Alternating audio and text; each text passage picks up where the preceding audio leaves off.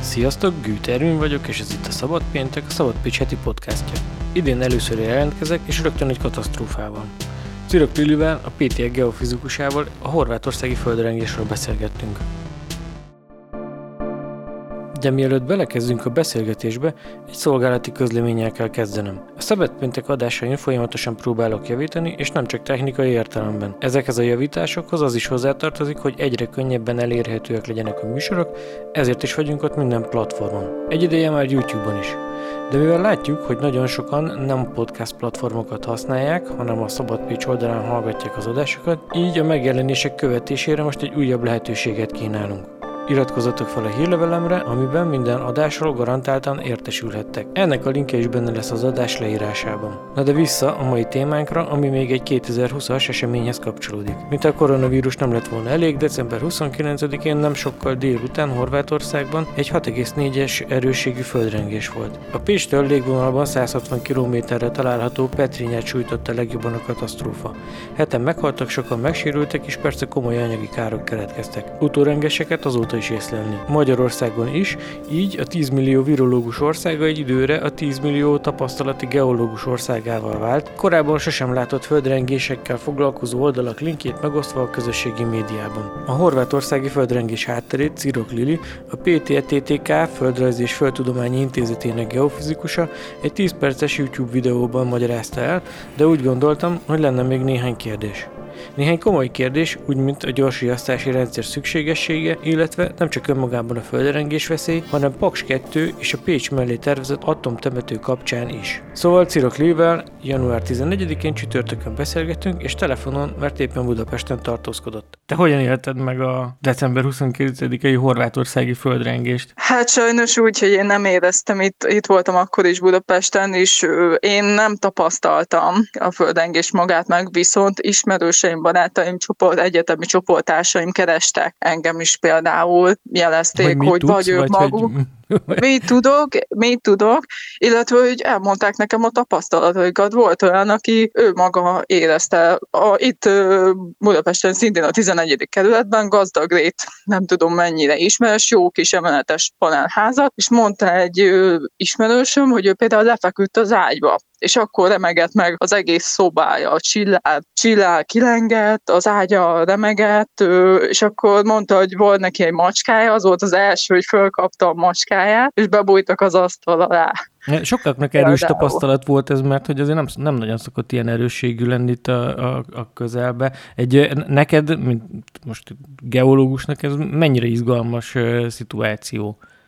Elnézést kérek a kijavításért, geofizikus bocsánat, vagyok. Ez bocsánat, nagyon okay. fontos. Nem, okay. geológus szerettem volna lenni egyébként, ilyen téren nincs tévedés, és alapvetően elég hasonló a kutatási terület, csak a módszerek mások, amiket alkalmazunk, és földrengésekkel kifejezetten geofizikusok foglalkoznak. Nekem nagyon izgalmas egyébként, és én pont a földrengések miatt választottam annó ezt a pályát. Tehát nagyon viccesen hangzik, amit mondok, de én szeretem a földrengéseket, nem azért, mert hogyan befolyásolja az embereknek az életét, az épületeket, milyen károkat okoz, hanem azért, mert maguk a földrengések nagyon jó indikátorai annak, hogy hogy is néz ki a Földünknek a belső, hogyan nézhet ki. Jól lehet felük tanulmányozni.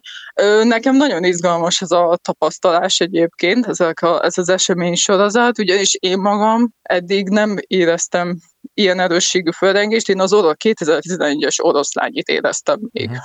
Akkor még Esztergom mellett éltem, és az orosz, oroszlánytól az akkori lakhelyem az kb. olyan 20-30 kilométerre van. Tehát az azért mondjuk egy olyan hely, ahol jobban, akkor azt jobban lehetett érzni. Nekem az volt az első ilyen élményem, az nagyon izgalmas volt, én nagyon picit sajnálom, hogy csak hallásból felkeresésekből hallottam ilyen élményeket, amellett, hogy viszont azt is tudom, hogy ez neki milyen akár traumatikus lehetett, vagy ijesztő. Hát ijesztő. azért Magyarországon mégsem volt annyira traumatikus ijesztő, mint Horvátországban, de hogy azt el tudnád hogy magyarázni hogy röviden, hogy mi történt, vagy mi történik Horvátországban, miért, ott, miért pont ott volt most ez a, ez a uh-huh.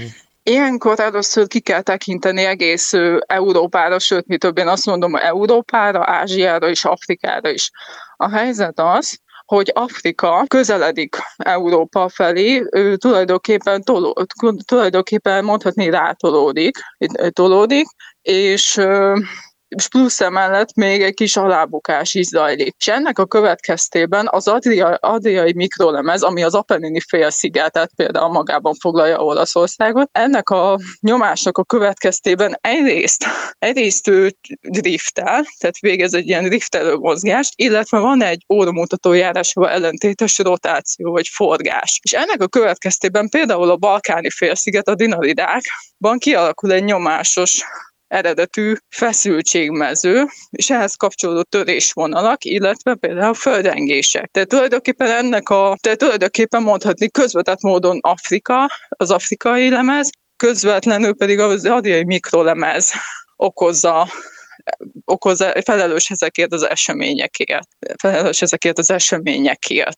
2020-ban egyébként már márciusban is volt egy földengés sorozat, március 22-én volt annak a, földengé, volt annak a földengése, és most ugye decemberben is volt egy, és még ma is, másfél órával ezelőtt is egész a telefonon mutatta, ez van egy alkalmazás, az is mutatta, hogy volt egy hármas erős, hármas magnitúdójú földengés, tehát ez még most is zajlik. Bocsánat, visszatérve a lényeg az, hogy bonyolult lemeztektonikai rendszerben vagyunk, és ennek a következménye az, hogy Horvátországban földengések vannak. De mondtad, hogy, mondtad, hogy ugye, hogy 2020-ban volt már korábban is, összességében, vagy ilyen világviszonylatban akár mennyire aktív a, ez, a, ez a régió? Mert hogy azért Magyarországon nem szoktunk, nem, nem, nem, nem gyakoriak ezeket a tapasztalatok, ahogy is most olvastam egy cikket ezzel kapcsolatban, hogy mi, és ott azt írták, hogy mondhatni mi a másodosztályban vagyunk. Uh-huh. Tehát ez a Horvátország, ez a szomszéd, pont a mi szomszédos országunk, Horvátország, Szlovénia, ezek tehát Csillével, Japánnal, Kaliforniával, a Szentadás törésvonallal aktivitás tekintetében nem feltétlenül vehetik fel a versenyt, viszont nem is lehet azt mondani, hogy egy csendes térség. Uh-huh. Magyarország még kevésbé aktív, de nagyon fontos tudni, hogy egyébként diffúz eloszlással igenis pattannak ki földegések hazánkban is. Például Komárom és Belhida közötti térségben, ez már így ugye a észak-nyugat, köz, észak, középnyugat, vagy nem is tudom, hogy hogy jellemezhetném, térsége. Ugye 85-ben volt is a belhidai földengés például, ami egy nagyobb földengés volt, vagy például még Dunahat, ezt itt érdemes megemlíteni, és 1763-ban Komáromban egy pont ugyanekkor a földengés volt, egy 6,3-as magnitudő, mint ami most Horvátországban, Petrinja városában. Uh-huh. Tehát már hát Magyarország... Mondjuk ezek földtörténeti szempontból nem nagy ugrások, tehát nem, hogy, hogy azt veszik, hogy tök nagyon közel. Igen, igen. Tehát már Magyarországon is ugyan egyetlen egyszer, de már volt egy ekkora erősségű, nagyságú földengés. Komáromban. És pont ez a térség, tehát Komáromtól Belhidáig, a, tulajdonképpen a Balatonig bezárva például van egy aktívabb zóna, Magyarország tekintetében véve aktívabb zóna. Akkor még pont ez a dél-nyugat-Magyarország, a Pécs is, vagy Nagykanizsa is például, az köszönhetően a dinaridák balkáni tevékenységek köszönhetően még ott is érezteti a hatást. Tehát ezért mondjuk a hírekben lehet néhány szó adani, mondjuk Nagy Kanizsán éreztek földrengést, vagy Somogy megyében például. Csak az a ritka ebben, az a nagy szám ebben, hogy Pécset például még, ha jól, ha jól tudom, egy áruházat is kiürítettek. Uh-huh és ö, keletkeztek kisebb károk, de keletkeztek, ami nagyon-nagyon érdekes. Ugyanis az epicentrum légvonalban olyan 160 kilométerre van Pécstől. Ami azért nem egy kis távolság. Tehát, hogy... Nem egy kis távolság, de ezeknek a hullámoknak nem is nagy. Tehát alapvetően ezek a hullámok néhány kilométert egy másodperc alatt megtesznek. Tehát nekik viszont nem függ persze ez a közetnek az anyagi minőségétől például, milyen közegben terjednek, Mennyi videót néztél meg ezekről az eseményekről az elmúlt hetekben? Mert hogy azért ez elég jól lett dokumentálva most. Igen, igen. Ahhoz képest keveset néztem meg, hogy mennyire jól dokumentálták, de néztem most például tegnapi nap folyamán is az egyik Budapesten a Kövességeti Radószerzmangi Obszervatóriumból ismerek néhány munkatársat, és az egyik őjük mutatott egy videót, ahol ilyen iszapfolyás alakult ki, e, a iszapfolyás alakult ki, tehát hogy a talaj, a földengés következtében a talajvíz így mondhatni buborék volt, és szép volt. Ez nagyon fontos példa, hogy a földengéseknél az egyik legnagyobb kárt, az maga a talaj minősége, a talaj folyósodásnak a jelensége tudja okozni. De ezért nagyon fontos odafigyelni arra, hogy milyen alapra építkezünk. Milyen alapra épülnek az, épület, épülnek az épületek. De például ez elég nagy problémát tud okozni. Az épületnek a minősége is ugye az sem, mind, az sem mindegy sajnos. Az, hogy a városát így ledombolta ez a földengés, és sajnos például köthető ehhez, ületeknek az állapotához. Például láttam azt a videót is, ahol a polgármester éppen riportot adott, nyilatkozott különböző tévéknek, újságoknak, és hogy akkor is jött egy rengés, és, látta, és emlékszem, hogy ő egy a mikrofon állványokba kapaszkodott, tehát ő azokat tudta megtartani magát, és nem esett el végül nem esett, nem esett el végül. Tehát azért próbáltam követni az eseményeket, de azért azt fontos tudni, hogy nekem már egy nem ez a fő szakterületem, csak geofizikus. Még annó ezekből írtam szakdolgozatot, uh-huh. még pszichológiából, is kutatásból. Egy ilyen esetben ti honnan, vagy te honnan tájékozott, honnan szedsz információt? Ezt most egyrészt ugye most az alkalmazás, amit említettél, az is ez ugye érdekes lehet, de csak azért is kérdezem, mert hogy ezek az oldalak, amik ezeket az információkat bárki számára hozzáférhetővé teszik, tehát hogy milyen erőségű földrengés volt, ezek így lefagytak, mert hogy nyilván annyian érdeklődtek hirtelen. Ti ugyanebből, ugyanezekből a forrásokból tájékozottak, vagy van valami zárt, titkos geofizikus információforrás? Én nekem nincsen, el, nem elérhető ilyen zárt geofizikus információforrás, mivel én magam nem dolgozom az obszervatóriumban például a kukáért. Úgyhogy általában én is ugyanezekből a forrásokból szoktam táplálkozni, mint a telefonomon, ezt tudom ajánlani, Last Quick ez az alkalmazásnak a neve, ami egyébként ingyenesen letölthető. Ingyenesen letölthető, és a telefonodra úgy kapsz értesítést, mintha jönne egy üzenet egy e-mailed valakitől. Ezt nagyon fontos, Tehát hogy ugyan... említed egyébként, mert ugye, mert hogy ha jól tudom, az előrejelzés az nem mm, működik még? Nem vagy működik, nem, nem működik. De hogy koreai riasztás az meg elképzelhető, tehát hogy az így működhet. Van, így van, így van, így van. Korai riasztást lehet kiadni. Ezt, amikor beérkezik a szeizmométer, az a földrengés mérőműszer regisztrálja az első beérkező hullámot, a P hullámot, akkor ez eljut először a az obszervatórium, a földrengés riasztási központra, és aztán ez alapján adják ki a riasztásukat a katasztrófa védelemnek. Például. Ez körülbelül egyébként néhány tíz másodperc alatt megtölt, lezajlik ez a folyamat. Így arra van idő például, hogy találjunk egy biztonságos helyet, például asztal alatt, ajtófélfa mögött, ajtófélfa mögé például múlhatunk, viszont nem szabad kimenekülni az épületből, mert pont ebből keletkeznek a legnagyobb károk. Tehát emberi humán tekintetben. Mármint? Ezt most nem... Hát hogy... a földengés közben, uh-huh. és ha valaki akkor fül ki, akkor most ez nagyon rossz hogy az ajtó, ajtó rádőlhet, vagy egy tégla darab ráesett, erről is hiszem ilyesmit is olvastam, hogy Pécset például egy tégla ráesett egy embernek az autójára például. Tehát még jó, még jó, hogy az autójára esett egyébként. Tehát, hogy nagyon, mondhatni, meg kell próbálni higgadni. Tehát, a, ami, amit te említesz, ez egy ilyen gyakorlatilag egy ingyenes alkalmazás, de hogy mondjuk egy ilyen központi, nem tudom, Magyarországra kiterjedő rendszernek van értelme? Most értem, hogy a katasztrófavédelemnek van ilyenje, de hogy ami a lakosságot ilyen szinten tájékoztatja, van, van, van értelme egy ilyet csinálni, vagy szerinted ez a... Hogy mindenki telepítse fel ezt az alkalmazást? Mindenkinek jó, ha megvan ez a telefonján ez az alkalmazás, és ezen kívül igen érdemes ilyet kitelepíteni, pont az ilyen események miatt, mert lehet, hogy ez nem Magyarországon történt, nem ott volt a földengésnek az epicentruma. Mégis, ugye, főleg így Pécsi vagy környéken lehetett ezt érezni, és ott még kisebb károk keletkeztek is. Tehát nagyon fontos, mindenhol ez nagyon fontos egyébként. Véleményem szerint nagyon fontos az, hogy az emberek tudjanak, tudják azt, hogy vannak földengések, hogy ezek előfordulnak, ezek természetes folyamatok, ami amikkel, ha nem is kell együtt élni, de legalább a tudat legyen meg az emberekben, és valamilyen szintű felkészültség. Érdemes Magyarországon is egyébként, ugyanis egy lemezbelső területen vagyunk alapvetően, és két mikrolemez találkozásán van Magyarország, azért itt, és itt is, itt is alakulnak ki földengések, ha nem is olyan erősségek, de alakulnak ki. Tehát mindenképpen ö, fontos ez. Ö, jelenleg egyébként pont ilyen riasztási rendszer, ilyen komolyan kiépített, ö, nem ennyire komolyan kiépített, de van. Uh-huh. Tehát, ö, de nem úgy, mint mondjuk az amerikai Egyesült Államokban. Tehát ott, ott ilyen telefonos értesítés érkezik, ha jól tudom, tehát hogy nem is kell hozzá alkalmazás, nem? Vagy, vagy rosszul? Igen, igen. Uh-huh. E-mail, is kapnak, kaphatnak, én úgy tudom. Ez is e-mail, meg telefonos SMS üzenet formájában eddig igen. Említetted, hogy azért, tehát ugye nem a katasztrófa vonulata érdekel téged ennek az egésznek inkább, hanem, a, hanem az ismeretszerzés.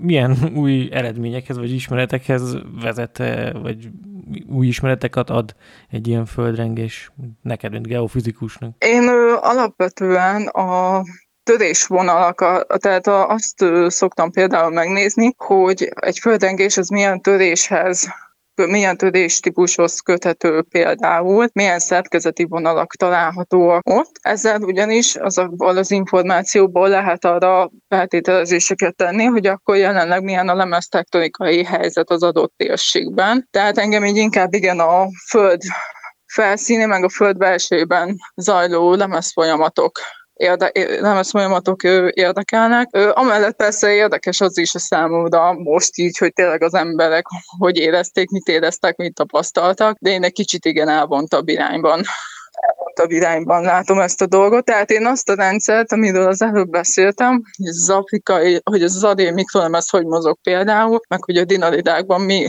milyen folyamatok zajlanak, milyen tudések találhatóak, engem ez jobban érdekel, ez az aspektusa jobban érdekel.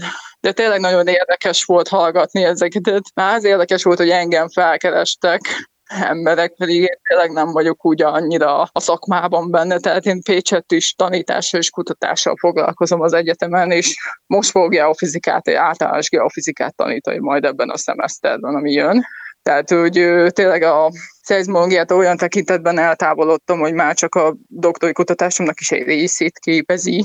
Jó, például. mégis a YouTube-ra a te előadásod lett feltöltve a témában, tehát azért valami... Igen, igen. Persze, mert most jelenleg, egy, most jelenleg az egyetemen én vagyok a, vagy most már fölvettek egy embert január 1 még egy geofizikus, de akkor én voltam a témával a legnagyobb, szak, a legnagyobb szakértő, és természetesen nagyon szívesen vállalok ilyeneket. Egyrészt tényleg az embereknek a tájékoztatása miatt, meg azt, hogy megértessem velük, hogy ez, ezzel tényleg foglalkozni kell, tehát emellett nem lehet sajnos elmenni. Hiába vagyunk Magyarországon, sőt, ez a másik dolog, ami engem motivált annó, hogy pont azért, mivel Magyarországon nincsen annyi földengés, de van, ezért is kezdtem el ezzel, ezzel a tudományterülettel, ez iránt a tudományterület érdeklődni annó például. Tehát, hogy ez nem olyan mainstream. A másik dolog meg, hogy én is tanulok ezzel, én is utána járok neki, számomra, és tehát ezzel magamat is fejlesztem, amellett, hogy reményem szerint az emberek is hallják, is értik. Még egy utolsó kérdés, hogy hát nem Magyarországon lennénk, hogy ilyen eseménynek nem lenne politikai vonzata. Most itt elsősorban Paks 2-re, illetve a Bodai térségbe tervezett atomhulladék lerakóra gondolok. Ezzel a kettő projekttel kapcsolatban lehetnek szakmai újdonságok? Tehát, hogy amik miatt így ezeket a projekteket érdemes átgondolni? Mert most ha jól tudom, ugye a Paks 2-nek a, a földrengés biztonságával kapcsolatban végzett előtanulmányok nem nyilvánosak, a, a bodai térségbe tervezett atomhulladék, tehát ami Pécs szomszédságában, ugye ott meg még zajlanak a kutatások, de hogy mi, mi a megérzésed, hogy ezzel kapcsolatban ez adhatott ez az egész egy új löketet, vagy egy új irányt ennek a ezeknek Így a... Így van a bodainak főleg, ugye jól értettem a boda, bodai agyakő formációt, Igen. azt egyébként még nálunk, a, amikor én még az eltén tanultam, még akkor is volt olyan csoportársam, aki azon a, azzal a területtel foglalkozott a fizikusként. Hát ez biztos. Tehát már csak azért is, mert tényleg mondhatni közel volt, viszonylag közel volt a földengés kipattanási helyéhez. És Paks 2-nél is nagyon oda kell figyelni, ugyanis ott vannak olyan szerkezeti vonalak, amelyek tízezer évnél fiatalabbak, és ezt, ahogy már az előbb erre utaltál, te magad is. Ez is egy kicsi, tehát fiatalnak számítanak azok a szerkezeti vonalak, és ne felejtsük, hogy 1956-ban a Dunaharaszti földengés az Pakstól nem olyan messze van. Tehát nagyon fontos, igen. Én most, ha jól tudom, 7 és feles magnitudójú földengés, tehát egy nagyságrendel nagyobb földengés még kibír a Paks 2, de azért én úgy gondolom, hogy nem állt minél földengés biztosabbá tenni, már csak azért is, hogy akár egy Fukushima-t elkerüljük adott esetben. Tehát biztos vagyok benne. Én azt mondom, hogy adnia kéne ennek egy löketet mindenképpen. Minden, hát egy lökés hullámot, de ne poénkodjuk el a végét. Köszönöm szépen a beszélgetést. Én is, rendben, én is nagyon köszönöm. Ez volt a Szabad Péntek harmadik évadának első adása. Ha egy kicsit is tetszett, akkor adj nekünk egy következő esélyt, és iratkozz fel a csatornákra vagy a hírlevelünkre. Ha valamilyen észrevételed van a podcasttal kapcsolatban, akkor ír nekünk e-mailt a szabadpage.hu címre, vagy az info.mecsekalja.com-ra. Ha pedig támogatni szeretnél bennünket, akkor ezzel kapcsolatban minden információt megtalálsz a szabadpage.hu per támogatás oldalon, és nézd meg a linkeket az adás leírásában. Köszönjük!